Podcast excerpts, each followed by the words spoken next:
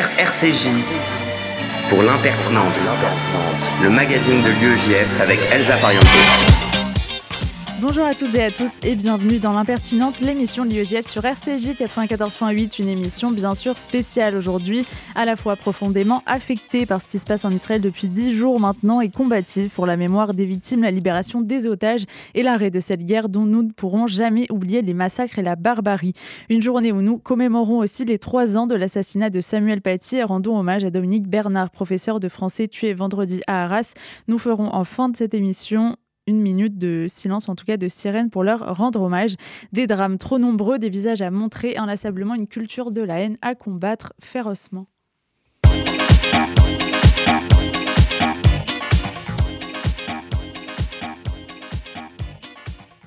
Et on commencera cette émission par une discussion sur toutes les formes d'engagement de l'UEGF depuis le début de la guerre en Israël et ce qu'ont pu vivre les étudiants dans leur université avec Kevin Cohen, président de l'UEGF Sciences Po, Elsa Chemla, présidente de l'UEGF Commerce et Hillel des Almeida en direct d'Israël qui coordonne de nombreuses actions de solidarité organisées et qui s'expriment euh, énormément sur les réseaux sociaux sur ces questions. Puis Sarah Waikil, vice-présidente de l'UEGF, évoquera ce que bouleverse cette guerre après plusieurs voyages de formation en Israël. Camille Fermont prendra alors le micro pour nous parler des dessins de presse dans le traitement de cette guerre. Yosef Murciano enchaînera quant à lui avec une chronique également. On retrouvera ensuite Sephora Gdalia pour un point sur le droit international et on finira cette émission avec l'édito du président de l'UEJF, Samuel Lejoyeux. RCJ pour l'impertinente, le magazine de l'UEJF avec Elsa Pariente.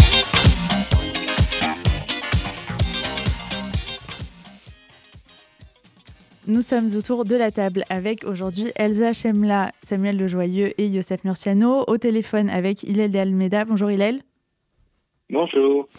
Euh, on va commencer par un tour rapide. Euh, Elsa, dans ton université, euh, jusque-là, comment tu as pu vivre les choses, ressentir? Est-ce que toi, tu as toi-même été victime de propos ou d'ambiances assez déplacées? Oui, le lundi, après le lancement de cette guerre en Israël, j'ai été euh, surprise par euh, le comportement d'un étudiant de ma classe euh, qui fait partie du BDE, qui a eu des propos très violents envers moi et de manière très antisémite. Et question aussi simple, est-ce que toi tu es éprouvé de ce qui s'est passé? Est-ce que tu as pu participer à des actions? Est-ce qu'au début il y a eu un sentiment peut-être de résignation? Alors éprouvé oui et en colère surtout. Euh, oui, j'ai fait des actions euh, avec l'UEJF notamment, euh, comme par exemple hier soir, nous avons organisé un collage en mémoire des otages pour demander leur libération qui sont retenus par le Hamas.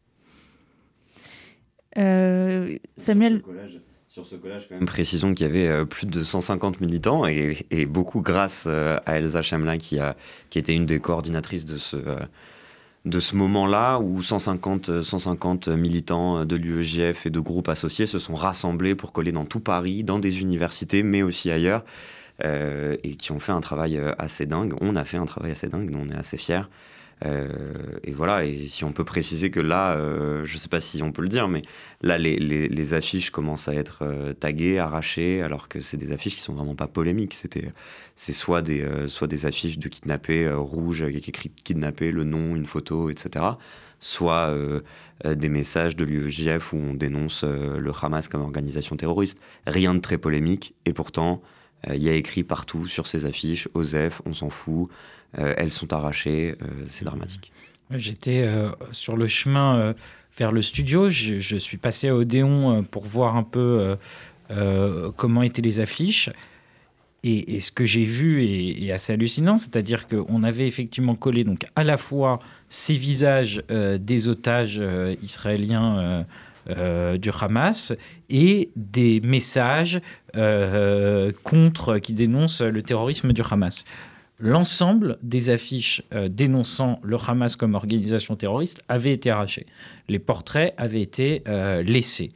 Donc c'est ce qu'on voit, c'est qu'il y a, c'est la réalité, il y a une euh, vraie difficulté, malgré tous les morts, malgré la barbarie, malgré les images atroces que euh, chacun a encore en tête une difficulté à qualifier le Hamas de terroriste, et, comme si qualifier le Hamas de terroriste, euh, c'était euh, être un dangereux sioniste si tant est évidemment que, que le mot sionisme soit une insulte, et, malgré ces morts, dans les facs, il reste une insulte, malheureusement.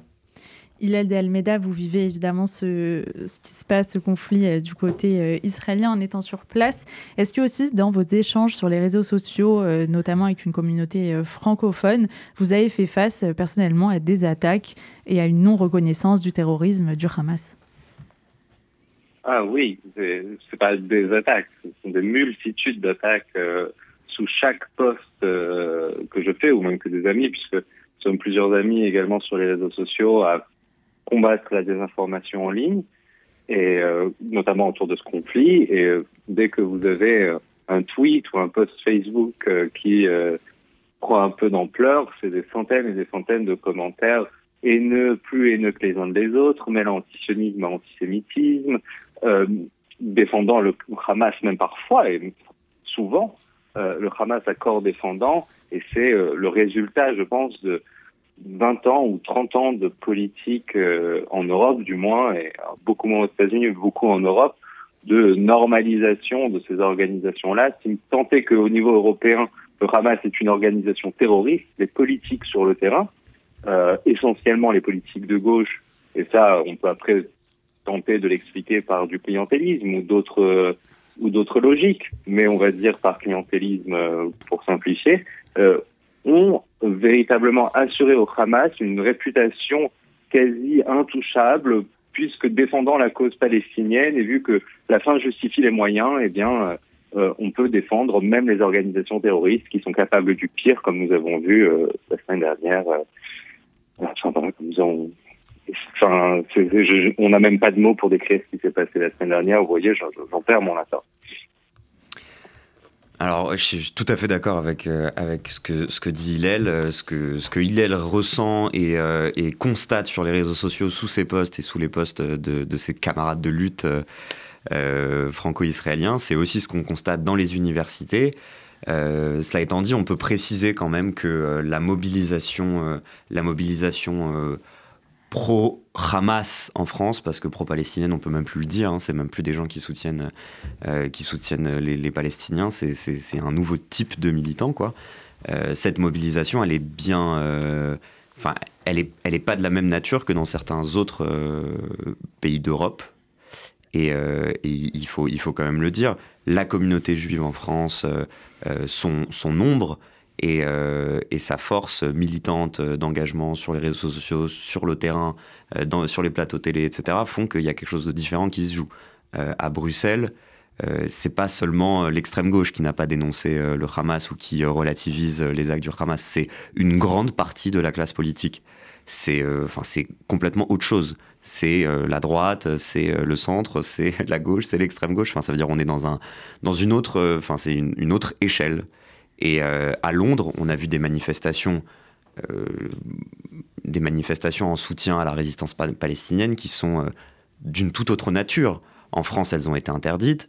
elles se sont quand même déroulées. Il y a eu des actes difficiles, une confrontation avec la police, mais ça n'a rien à voir avec ce qui se passe à Londres. Et, c'est pour vous dire la difficulté de la situation. C'est catastrophique. Et justement, sur cette situation qu'on pourrait être amené euh, à relativiser par rapport à d'autres pays, en tout cas, il y, a y une continuité qui a eu euh, sur toute cette semaine. C'est la position euh, d'LFI à part quelques membres et de se dire qu'évidemment, c'est quelque chose qui a eu un énorme écho dans les facs, Samuel Lejoyeux.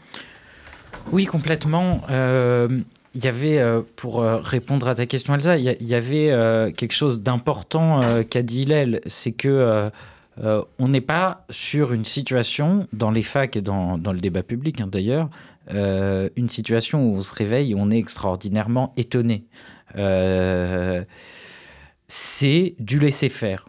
C'est du laisser-faire. On est vraiment sur de la conséquence du laisser-faire, du laisser-dire et d'une instrumentalisation qui est finalement continue depuis des années de ce discours de haine envers Israël.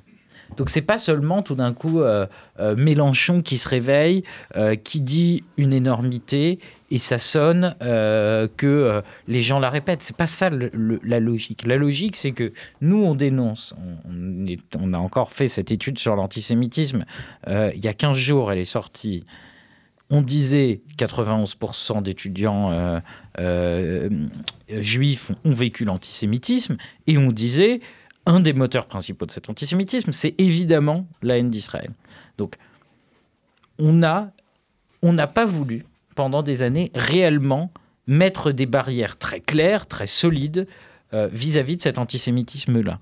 La preuve en est, encore jeudi, euh, il y, a dix jours, juste deux jours avant cette attaque, on avait une terroriste du FPLP, alors pas du Hamas, mais du FPLP, euh, qui pouvait intervenir, qui a pu intervenir à Lyon 2. Donc ça veut bien dire qu'il y a quelque chose qui n'a pas été réglé et qui aujourd'hui, en étant évidemment aussi poussé par Jean-Luc Mélenchon euh, et une attitude absolument euh, irresponsable, devient de la haine et devient ce que Elsa euh, euh a expliqué tout à l'heure, des remarques antisémites trois jours après le pire massacre de juifs depuis la Shoah. Youssef Ouais, je, précise, enfin, et, je complète ce que, dit Samuel. Euh, cette, euh, euh, membre du FPLP qui a pu parler à Lyon 2, c'est le même endroit où, après la guerre, après le début de l'attaque du Hamas et ce qu'on a pu voir samedi, dimanche, lundi, etc., on, retrouve sur les murs de Lyon 2 soutien à la résistance armée palestinienne. C'est le même endroit. Donc ça veut bien dire qu'il y a quelque chose de l'ordre de, du laisser-faire pendant tout un temps qui a permis une expression aussi violente une fois le début de l'attaque.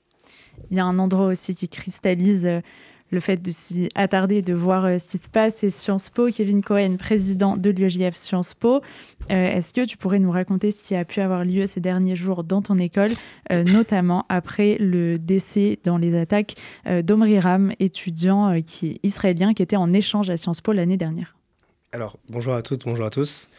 la situation à Sciences Po, on le sait depuis euh, maintenant quelques années au fil du travail fourni par l'UGF euh, Menton, donc un campus délocalisé avec les spécialités euh, Moyen-Orient, Maghreb de Sciences Po Paris. et toutes, les, toutes les problématiques qu'on a pu avoir sur le campus de Paris sont liées principalement à de l'antisionisme. Ce qu'on a pu voir mardi, c'était des militants pro-palestiniens qui, faisant fi de toute peine et par rapport euh, aux filles de, la dignité humaine, ont appelé directement une manifestation en faveur de euh, la population, non, au peuple palestinien, au sein des murs de Sciences Po. Ce qu'on a pu voir, je prends mon souffle parce que j'ai couru, je suis désolé, euh, c'était une volonté d'invisibiliser la mémoire de Mriram. Une volonté d'accrocher des affiches autour, quasiment sur le portrait de qui était accroché par des étudiants de Sciences Po au sein de nos murs. Euh, des affiches qui rendent hommage et qui appelaient aussi à euh, venir à ce rassemblement en mémoire à Omer euh, donc, à partir de là, où est la décence par rapport à. où, est, où est la place par rapport à notre deuil? Comment faire pour lutter contre l'antisémitisme et l'antisionisme au sein des universités? Et je, reprends vraiment mon souffle parce que on a dû. Euh, Peut-être qu'on peut, euh, poser. Je reprends, euh, je reprends juste après par rapport à ça, s'il vous plaît. une question aussi sur en fait toutes les actions qui ont pu être réalisées depuis le début de cette guerre par l'UEJF avec l'UEJF. Il y en a beaucoup qui sont autour de la solidarité. Hillel, je crois que tu les as aussi en grande partie coordonnées. Qu'est-ce qui a pu être mis en œuvre jusque-là? Bah, Jusque-là, et c'est là où on voit l'incroyable famille qui est l'UEJF, euh, premier, premier jour de guerre, euh, le, pays se met, enfin Israël se met vraiment en, en, machine euh, humaine, unie, euh, comme on a vu rarement. J'ai moi-même été soldat euh, durant le Souketan, donc j'ai eu le, j'ai déjà vu le côté militaire, je n'avais pas vu le côté civil. J'avais juste reçu l'aide des civils quand j'ai été soldat. Et là, tout d'un coup, je, en tant que civil, il fallait que je fasse quelque chose, puisque je ne peux pas être réserviste. Euh, il fallait véritablement que je fasse quelque chose. Et puis, on, on appelle euh, voilà trois, quatre amis. Euh, j'ai aussi un peu visité suite à l'UGF à qui est la World Union of Jewish Students, qui, qui, est cette organisation parapluie de toutes les unions des étudiants juifs du monde. Et puis, on voit qu'il y a des besoins d'aide médicale et enfin, de matériel médical. Il y a vraiment une demande. Et puis, bah, on appelle. Je, on a appelé voilà Ruben Thiar du bureau et puis on, a commencé à se coordonner et puis en l'espace de même pas trois jours, on a réussi à récolter vraiment de l'aide, des dons, à, à affréter des avions, à des j'exagère. Hein, déjà. C'est déjà, énorme. Imagine, imaginez c'est un avion cargo. Surprise.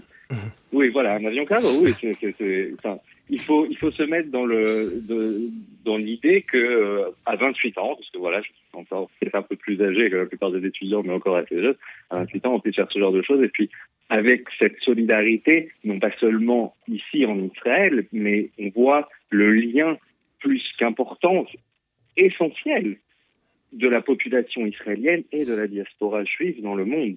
On voit que ce lien, que pendant des années, ça fait quelques années déjà qu'on voit s'effriter ou du moins être mis à l'épreuve, on en a vu une renaissance totale et, surtout la stupéfaction de voir qu'importe les, qu'importe les épreuves, la diaspora se tient là, aux côtés de la population israélienne, et que la population israélienne est en demande et subjugué, on va dire, par l'aide que puisse apporter la diaspora. C'est quelque chose de véritablement indescriptible, ce qui est en train de se passer euh, en dehors de l'horreur de la guerre. Il y a vraiment cette solidarité qui se met en place. Alors, je vous parle de l'aide médicale. J'ai des amis qui sont dans l'aide défensive militaire pour tout ce qui est gilets pare-balles, des casques, euh, où véritablement il y a aussi un besoin de ce point de vue-là. Et tout autant des jeunes, 25 ans, 26 ans, 27 ans, qui se mettent en place, qui appellent. On a avec des amis réussi à affréter un jet pour vous dire, pour ramener des gilets pare-balles dont on manquait euh, sur certains fronts. Et vous vous dites ça, vous vous posez, aujourd'hui nous sommes le 16, 16 octobre, vous vous posez et vous dites, parce qu'il faut souffler quand même un peu, c'est incroyable. nous vivons des moments qui sont incroyables de solidarité, d'union et de vraiment d'union au travers euh, tous les, juifs du monde entier entre la diaspora et Israël et euh, voilà. On ne peut rien dire de plus à part euh, waouh. Samuel. C'est extrêmement important, je crois, que ce que dit Hillel. et évidemment, je le félicite, je le remercie et, et je lui apporte évidemment tout mon soutien et, toute mon amitié. Euh, il y a deux choses qu'on voit. Euh, évidemment, alors à notre petite échelle de l'UEJF, ce qu'on voit, c'est euh, d'anciens militants qui reviennent, qui ont envie d'agir avec nous. Il y en avait beaucoup hier pour le collage. Hillel, évidemment, est, est, pleinement mobilisé. Donc il y a une envie de mobilisation qui est générale et qui est transgénérationnelle, évidemment. Et, sur cette question du lien entre Israël et la diaspora, euh, je crois que c'est important.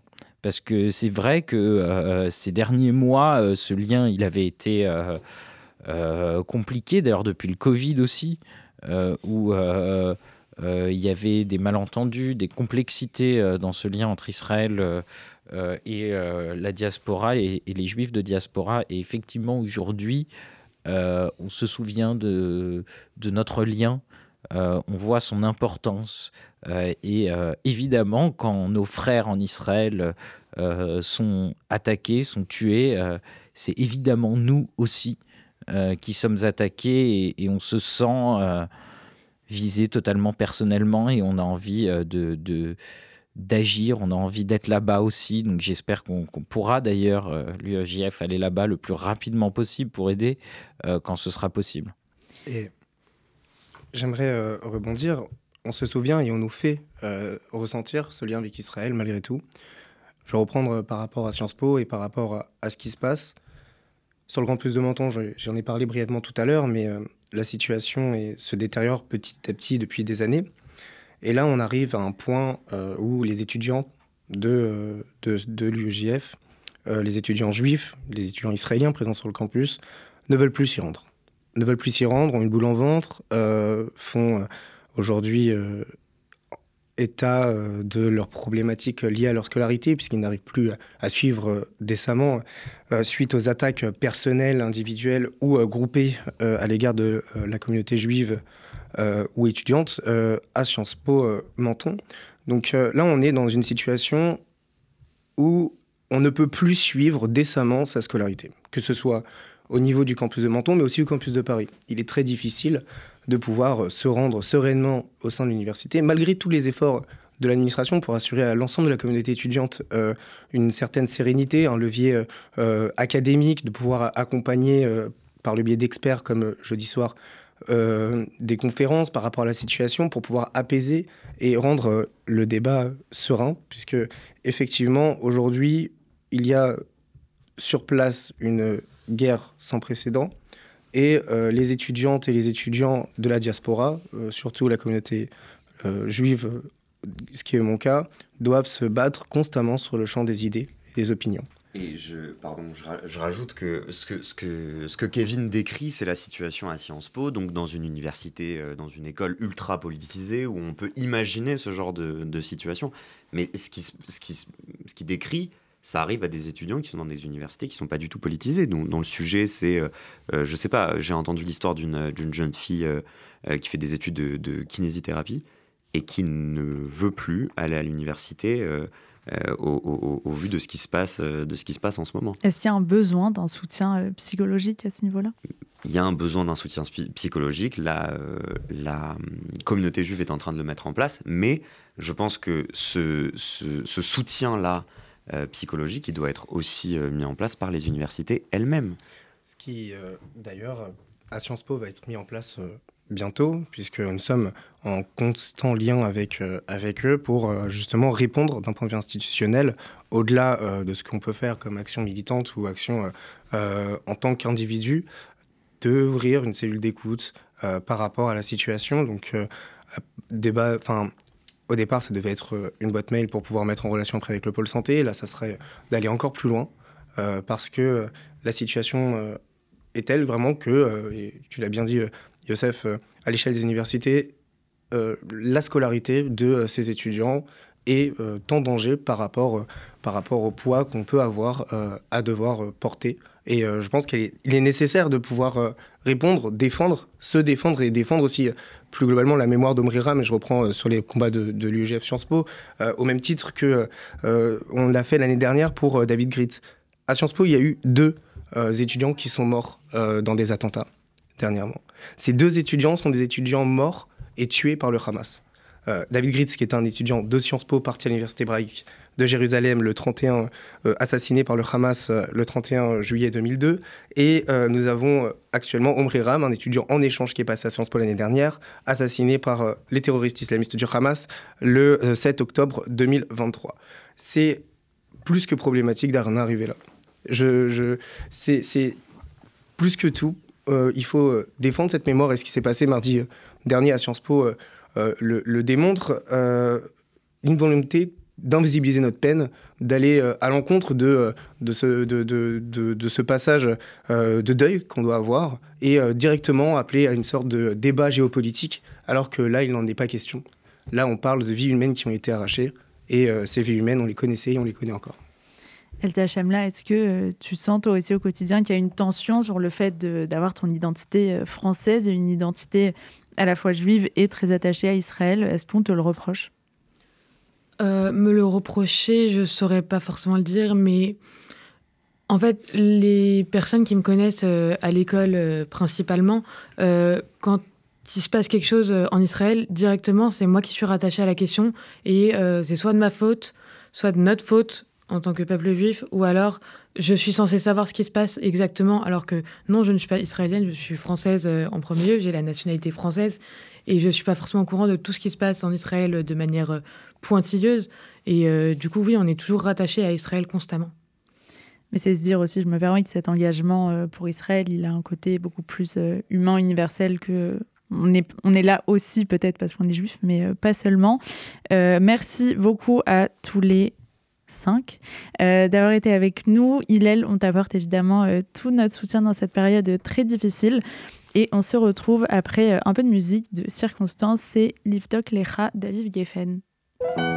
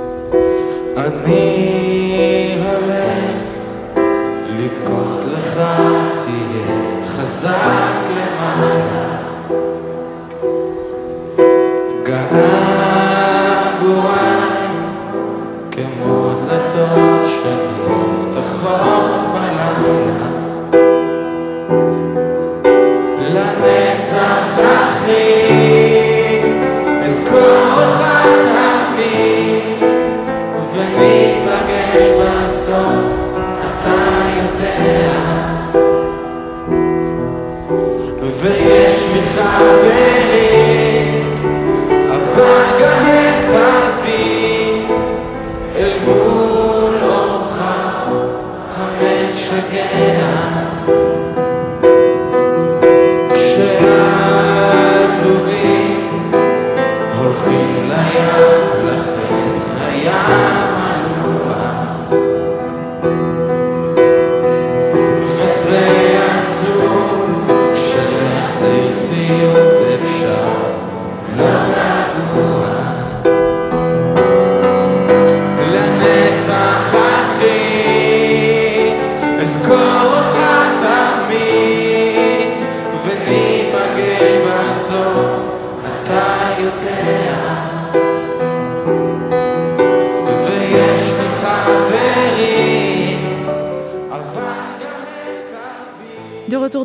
l'impertinente, l'émission de l'UEJF, et on retrouve Sarah Wakil, vice-présidente de l'UEJF, au retour de ses universités d'automne. Je crois que tu es venue nous parler à l'antenne d'un sentiment bien particulier, ainsi que d'une vision euh, universaliste de vos combats. Merci Elsa, euh, ravie d'être euh, là. Euh, je pense que d'ailleurs c'est un sentiment un peu particulier d'être là aujourd'hui, partagé entre la joie, l'envie de l'espoir et puis un peu d'inquiétude quand même.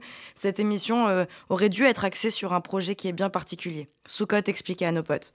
Il y a dix jours, nous célébrions pendant une semaine les fêtes de Soukot sous un angle très propre à l'UEJF, celui de la médiation interculturelle.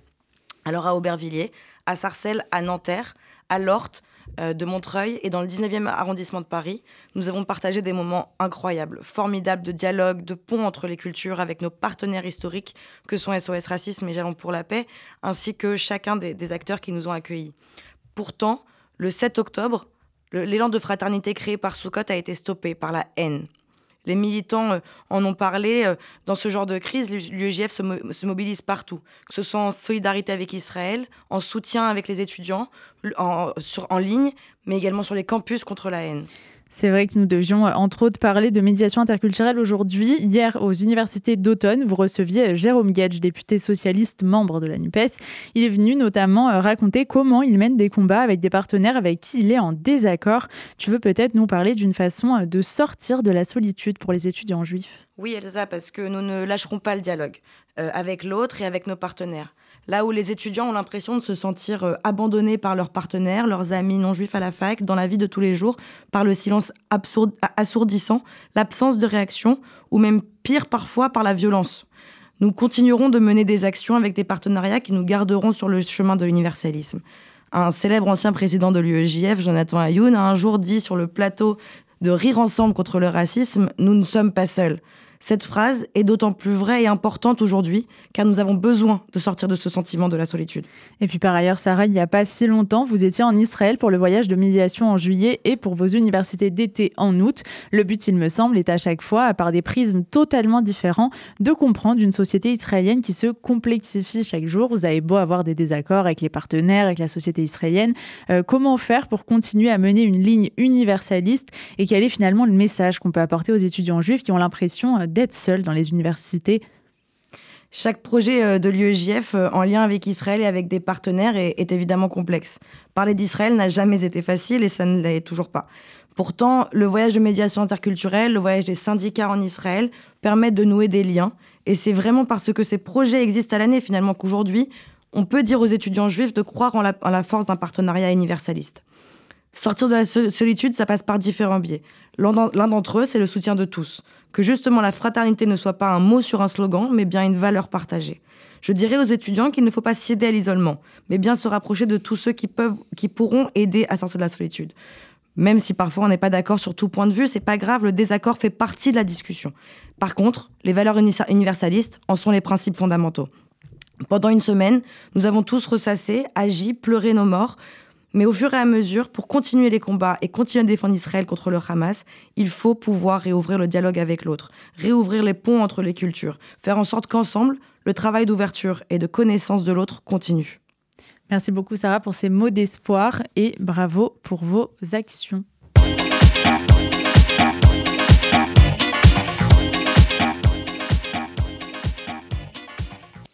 Nous sommes en ligne avec euh, Camille. Et oui, Camille, aujourd'hui, Camille Fermont, c'est ton euh, grand retour. Toi qui avais gracieusement laissé ta place euh, à Noam, à ce qui paraît. Mais bon, pour cette émission spéciale Israël, tu vas quand même nous parler de culture. Et j'ai cru comprendre que tu as contribué à l'hommage qu'il y a eu lundi à la marche de soutien pour Israël. Alors oui, exactement Elsa. Il est vrai que j'ai fait quelques dessins accrochés aux pancartes, aux combien nombreuses de l'UEJF. Et euh, en tout cas, on les a tous bien vus, ces dessins, des images de la manif au tweet de Julien Baloul sur le sujet, voire euh, encore hier soir lors du collage dans les universités. Et euh, la question qui en sort, c'est qu'est-ce qui t'a poussé à les faire? C'est quand même pas anodin de, de se mettre à faire ça. Alors c'est vrai que c'est pas anodin, mais pas tant que ça. Le 7 octobre, j'étais comme tout le monde choquée, attristée. Et le lendemain, lors des réseaux avait pris mon rythme de vie. On a tous eu ces stories de nos amis qui exprimaient leur mécontentement, leur rage, haine, désespoir, tristesse. Oui, le Larousse n'a pas assez de qualificatifs. Mais aussi les stories de ceux qui niaient tout acte terroriste, qui criaient aux fake news. Tout le monde était devenu un expert en géopolitique. Et moi, dans tout ça, je ne savais que faire. Et je voulais faire quelque chose qui m'apaise, mais aussi quelque chose qui puisse apaiser tous ceux qui se trouvaient dans la même situation. Donc l'idée du dessin en est ressortie. Depuis que je suis petite, je retiens cette phrase de Confucius. Et oui, je suis philosophe. Euh, une image vaut mille mots. Une image est généralement vue, interprétée et retenue plus rapidement. Ce qui fait la force de Charlie Hebdo, Joanne Sarr, Plantu, c'est que c'est impactant, on la retient, on y trouve un sens. Et regardez euh, Johan Farr, euh, je suis jalouse, il a dessiné un rail, une phrase, et il a été reposté par tout le monde. Je pense qu'avec les dessins, il y a un effet, j'ai beau parler, ça sert à rien, donc allez-y, regardez cette image, ça veut dire quelque chose. Et puis très honnêtement, avec tout ce qu'on entend, les bébés décapités, les enfants violés, les grands-mères tués, vous croyez qu'on a envie de montrer ces images? On préfère se créer nos propres images pour impacter. Donc dans mon dessin, j'ai dessiné ce qu'on pouvait interpréter comme les attentats du 13 novembre avec le Bataclan et en parallèle les festivals de Nova. Parce que pour moi, il n'y a aucune différence. On y retrouve les mêmes éléments, des jeunes qui faisaient la fête, des terroristes, des morts. Et ça, on a du mal à le dire, alors je ne l'ai pas écrit, mais représenté. Personne ne peut vous empêcher de dessiner. J'aurais très bien pu faire Enrico Mathias s'approchant un peu trop près de quelqu'un de LFI. Ça aurait peut-être fait moins de vagues que ses paroles. Et ça, justement, parce que c'est mon, mon interprétation, ma créativité. C'est vrai qu'on l'a vu avec les attentats de Charlie Hebdo et du Bataclan, le dessin de presse d'actualité a pris un autre tournant. Les images ont un poids qui souvent euh, m'aide à controverse. Mais oui, Elsa, parce qu'on oublie souvent que l'art a plusieurs fonctions. L'art est engageant, chaque artiste a un message à faire passer, peu importe qu'il soit joyeux, triste ou encore humoristique. Chaque œuvre vous impose une émotion. Certaines œuvres vont même plus loin avec des témoignages très durs relatés par des images ou encore des sculptures. Donc, dans l'histoire, nous avons bon nombre d'œuvres dénonçant d'atroces barbaries. Tous euh, été dans un musée petit ou grand et on a vu des tableaux du Moyen Âge euh, ou de la, euh, de la Renaissance qui nous invitaient à visionner une scène de souffrance, que ce soit un, pays, un paysan fouetté car il n'avait pas payé la dîme ou encore les horreurs de la guerre vues par Rubens en 1634 qui retrace la guerre de Trente Et de manière plus contemporaine, Picasso avec son œuvre Guernica qui relate le bombardement de la ville de Guernica par les nazis en 1937. Ainsi, cette ville et son histoire n'auraient probablement pas eu autant d'attention que si euh, Pablo Picasso n'avait pas dénoncé cette horreur avec son art. Et aujourd'hui, on en arrive au dessin de presse qui connaît un boom sans précédent dans les journaux d'information. Il y a une fonction de commentaire distancié d'une actualité. Il fait réfléchir avec un côté jeu d'esprit, donc c'est sa fonction ludique. Euh, le dessin de presse peut être provoquant, grinçant, amusant, ironique, et est souvent dans le symbole et la métaphore. Il ne faut jamais oublier que Bien avant l'écriture, l'homme dessinait dans des grottes, certes, mais c'était un symbole de son expression, une expression qui se perpétue encore plus dans un monde où la guerre se fait grâce à l'informatique, aux réseaux sociaux, mais aussi à travers les médias. Le dessin a cette faculté de pouvoir être diffusé sur tout support, et ça, ça n'a pas de prix. Merci beaucoup Camille, et on se retrouve après un peu de musique.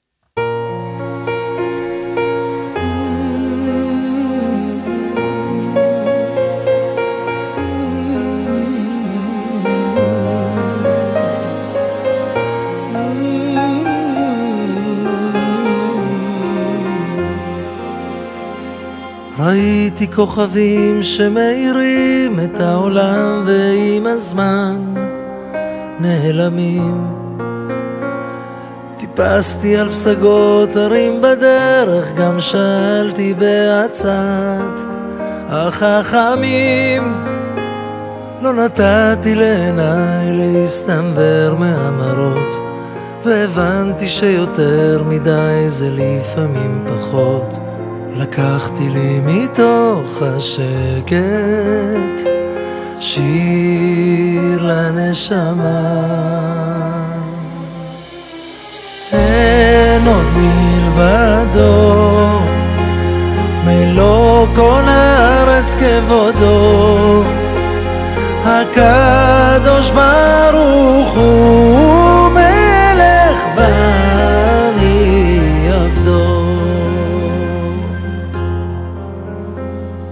במלחמות אל מול היצר כמו מדבר צמא למימה. אדם נכנע. ושוב הנפש מבקשת לה מסתור מתחת לכנפי השכינה. גם אני עמדתי בפתח כמו כולם לבקש סליחה ממלך העולם ולקחתי De retour dans l'émission de l'UEJF L'impertinente avec Youssef Murciano. Youssef qui, comme beaucoup de juifs en France, se pose la question, dans une telle période de crise, devons-nous continuer coûte que coûte à parler à des gens qui ne sont pas tout à fait d'accord avec nous? Il y a ce pote de pote qui demande sur un post, un post Insta pourquoi on ne parle plus des Arméniens. Il y a cet ami d'enfance, celui des bancs de la maternelle et des bacs à sable, qui demande en story Mais pourquoi Israël n'est pas condamné pour crime de guerre? Il y a aussi les 550 000 autres tweets qui parlent de Gaza sans mentionner le terrorisme, tous ces gens qui ne parlent jamais du Hamas, qui disent crime de guerre en parlant de Tsahal, qui disent résistance aussi parfois en parlant du Hamas. Oui, c'est sûr qu'avec tout ça, on peut avoir tendance à vouloir rester dans une bulle juive. Tu penses qu'il ne faut pas? Pourquoi? D'abord parce que je suis fondamentalement sioniste et un, souti- un soutien d'Israël inconditionnel. Et dans ces conditions, s'enfermer entre juifs, c'est laisser la- l'importation du conflit se propager en regardant de loin, et c'est pour moi une défaite. Je n'abandonnerai pas le terrain à ceux qui détestent Israël et qui font tout pour convaincre la terre entière de détester le pays avec eux. Pour convaincre les indécis, il nous faut être capable d'entendre parfois des choses difficiles auxquelles nous n'adhérons pas, pour ensuite avancer et persuader. Ensuite, parce que je ne peux pas être seul dans ce combat contre l'antisémitisme et l'importation du conflit. Et pour avoir des alliés, encore une fois, il faut que j'entende la perception des autres, que j'arrive à l'accepter. Un allié, ce n'est pas un autre moi-même, c'est justement un autre, qui donc a son propre avis et sa propre perception. Et pour avancer, il faut l'accepter. Mais concrètement, euh, en pratique, comment fait-on? Comment savoir qui est mon allié et qui ne l'est pas si tous les discours qui ne sont pas exactement le nôtre nous énervent? Ça demande un effort, mais la solution est selon moi plutôt simple. Il nous faut nous rattacher à nos valeurs et savoir en tirer nos limites. Ainsi, la vérité, la vérité avec un grand V, peut être une limite. Je décide de ne pas parler à quelqu'un qui ment sciemment. Par contre, je peux me battre pour rappeler des faits. Et si un terrain commun de vérité est établi, c'est déjà une bonne base de discussion. L'humanisme est une valeur dont la condamnation sans appel du terrorisme découle. Je peux donc décider également que quelqu'un qui ne condamne pas le terrorisme ne peut tout simplement pas être un allié, ou même quelqu'un avec qui je peux discuter, mais seulement un adversaire qu'il faut combattre, comme le NPA par exemple. C'est l'utilisation de principes et de valeurs. Dans un moment où l'énervement monte, où tout nous semble insupportable, il nous faut remonter aux origines de nos engagements. Il nous faut chercher en nous ce qui est dissible et indicible, ce qui est entendable et ce qui ne le sera jamais. Je donnais des exemples tout à l'heure. Tout ne se vaut pas. Soutenir le meurtre d'enfants et dire que les Palestiniens sont bloqués à Gaza, ce n'est pas la même chose. Dire que les Palestiniens sont bloqués à Gaza, c'est encore différent que de dire qu'en Israël, il y a des membres du gouvernement qui sont d'extrême droite. Aujourd'hui, tout nous énerve, mais tout ne se vaut pas. Alors comment décide-t-on? Pour décider, il nous faut écouter l'autre avec prudence et nuance. Je vais me faire un petit plaisir, je crois que c'est le moment de citer Étienne Klein, qui dit que la nuance, c'est extrêmement chiant, parce que ceux qui parlent sans nuance donnent toujours l'air d'avoir raison. Un propos nuancé est plus fragile. Pardon, il paraît plus fragile, mais il est tellement plus intelligent. Entendre avec nuance, c'est aussi se laisser la possibilité de nuancer le propos de celui qui est en face. Pour Israël, pour la lutte contre l'antisémitisme en France, il va nous falloir écouter l'autre, faire preuve d'intelligence. Et ça, Dieu sait que c'est dur. Merci Yosef.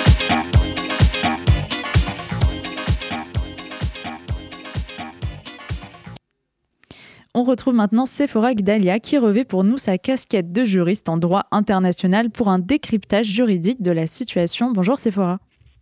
Hello Elsa, bonjour à tous. Alors j'aimerais tout d'abord avoir un mot pour nos éditeurs, dont j'espère les proches et les familles en sécurité. Après neuf jours de guerre contre le Hamas, alors que l'État hébreu est en deuil, la diaspora juive retient son souffle quant à la suite des événements. Alors face à la myriade d'informations dont nous sommes submergés depuis le 7 octobre, face aux commentaires de haine auxquels nous devons faire face en tant que juifs, donc sans, évoquer la recrudescence des actes antisémites dont vous parliez plus tôt, euh, Samuel et Youssef, aux messages de propagande et autres fake news, il est sûrement temps, en effet, de faire un point juridique. Alors bon, en trois minutes, il est illusoire de vouloir euh, s'enfoncer dans les racines du conflit, la création d'Israël, donc le 14 mai 48, à la néfaste apparition du Hamas en 1987. On va juste rappeler l'essentiel. C'est par la résolution 181 de l'Assemblée générale des Nations unies que le partage de la Palestine, territoire alors sous mandat britannique, est entériné. Et plus tard, en 1967, Israël remporte la guerre des six jours et annexe le Golan, la Cisjordanie, Gaza et, Jéru- et Jérusalem-Est. Ces territoires sont gagnés à l'issue de la guerre. Et pourtant, Israël est aujourd'hui dénoncé comme État colonisateur, oppresseur du peuple palestinien. Et oui, Elsa, c'est aujourd'hui euh, malheureusement au cœur euh, des discussions. Euh, donc territoire occupé, territoire disputé. Le débat repose en fait en partie sur une autre résolution des Nations Unies, celle-ci du Conseil de sécurité, la résolution 242 du 22 novembre 67, qui enjoint Israël à se retirer des territoires gagnés en condamnant l'acquisition de territoires par la guerre et affirmant l'inviolabilité territoriale et l'indépendance politique de chaque État de la région. Alors bon, je ne m'embarquerai pas dans les différentes interprétations juridiques qui ont pu être avancées, comme je garderai pour moi mes opinions politiques. Simplement, au regard de la situation actuelle, nous pouvons mettre en avant l'instrumentalisation qui est faite autour des territoires annexés. Là où l'opinion publique semble y voir une insoutenable justification de massacres de civils, le Hamas, organisation terroriste, on le rappelle, reconnue par l'Union européenne et les États-Unis, dont la charte évoque clairement la volonté de détruire l'État d'Israël, édulcore aujourd'hui son discours en prônant la libération du peuple palestinien. Mais ce discours, il n'est pas à même de justifier un recours à la force armée. En vertu de l'article 2, paragraphe 4 de la Charte des Nations Unies, ce recours à la force armée est prohibé de manière absolue, exception faite des actions de légitime défense et celles autorisées par les Nations Unies. Au préalable, il est donc nécessaire de rappeler que l'action du Hamas contrevient à cette interdiction. Qui plus est, une action visant de manière frontale des civils contrevient en fait aux règles les plus élémentaires du droit international. Les tirs de roquettes, la prise d'otages, l'assassinat de civils, constituent des crimes de guerre et des crimes contre l'humanité, qui sont condamnés au titre des articles 7 et 8 du statut de Rome de 98, qui porte constitution de la Cour pénale internationale. Le Hamas encourt-il donc des sanctions en droit international? Bah, sans aucun doute, euh, Elsa, on a beaucoup entendu depuis euh, le début des atrocités une comparaison avec la guerre de Kippour de 73. Alors il est vrai qu'une attaque surprise lors d'une fête juive, euh, là où semble bon les, services de, de, renseignement semblent avoir failli, rappelle sans conteste les circonstances de cette attaque euh, par les États arabes entourant Israël.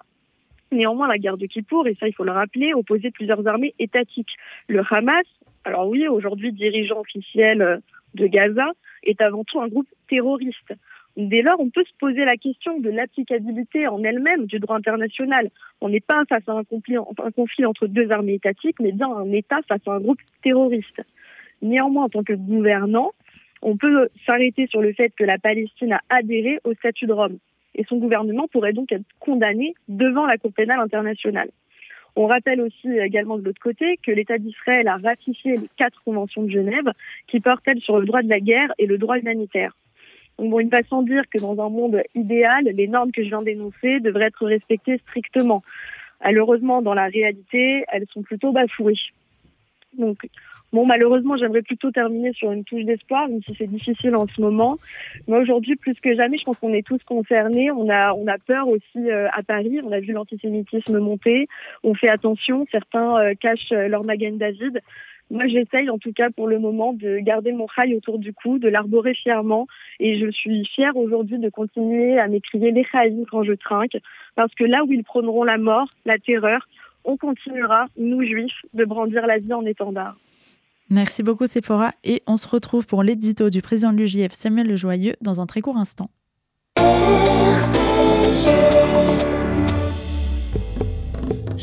Avec le FEGU, mobilisons-nous pour Israël. Engagez-vous dans l'action d'urgence. Votre aide fournira nourriture, produits d'hygiène, médicaments et réconfort aux enfants. En collaboration avec nos partenaires israéliens, la Tête, la Ravaya Israéli et le FSU Israël, nous ciblons précisément les besoins sur le terrain, venant en aide aux appelés, aux populations dans le besoin, aux évacués des localités entourant Gaza et aux familles dans les abris. L'urgence est réelle et votre soutien est vital pour les semaines à venir. Donnez maintenant sur don.fju.org slash urgence-israël don.fju.org slash urgence-israël Moi, euh, oui, oui, je jette de l'argent par les fenêtres.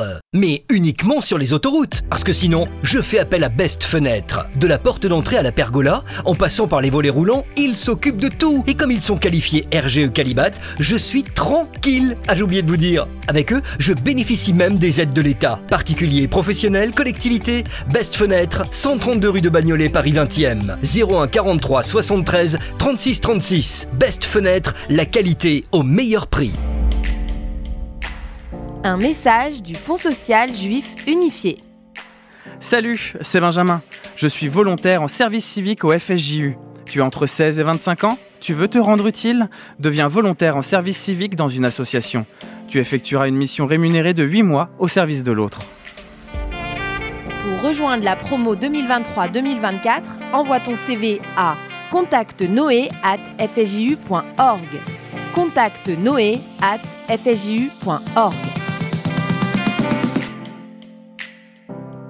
Depuis près de 120 ans, le KKL reconstruit le pays d'Israël. Parcs, forêts, réservoirs d'eau, infrastructures, programmes éducatifs. En léguant tout ou partie de votre patrimoine, vous participerez au projet sioniste et laisserez votre empreinte en terre d'Israël. Contactez en toute discrétion et sans engagement le KKL et demandez l'INDA. KKL 01 42 86 88 88 01 42 86 88 88. Chers auditeurs, je suis Victor Vince, directeur général du Magen David Adom. En ce moment crucial, Israël est confronté à de multiples défis. Chaque instant compte pour sauver des vies. Rejoignez-nous dans cette lutte vitale. Votre don au Magen David Adom soutiendra nos équipes médicales et de secours qui bravent tous les dangers pour protéger et soigner les citoyens d'Israël. Pour faire votre don, mda-france.org ou MDA France, 40 rue de Liège, Paris. MDA France, association au service de la vie. Le Centre d'art et de culture présente la 21e édition du festival Jazz Klezmer. Du 9 au 19 novembre 2023. Une édition exceptionnelle avec les plus grands noms du jazz. Le trompettiste Avishai Cohen, Itamar Borochov, Daniel Zimmerman, David Elmalek, Madeleine et Salomon, les meilleurs artistes klezmer avec Denis Cugnot, Boube Meise, Golem Rock, Israeli Klezmer Orchestra. Le festival Jazz Klezmer, c'est 17 concerts à Paris et dans toute la France, du 9 au 19 novembre. Infos et renseignements sur jazzandklezmer.fr et sur les billetteries habituelles.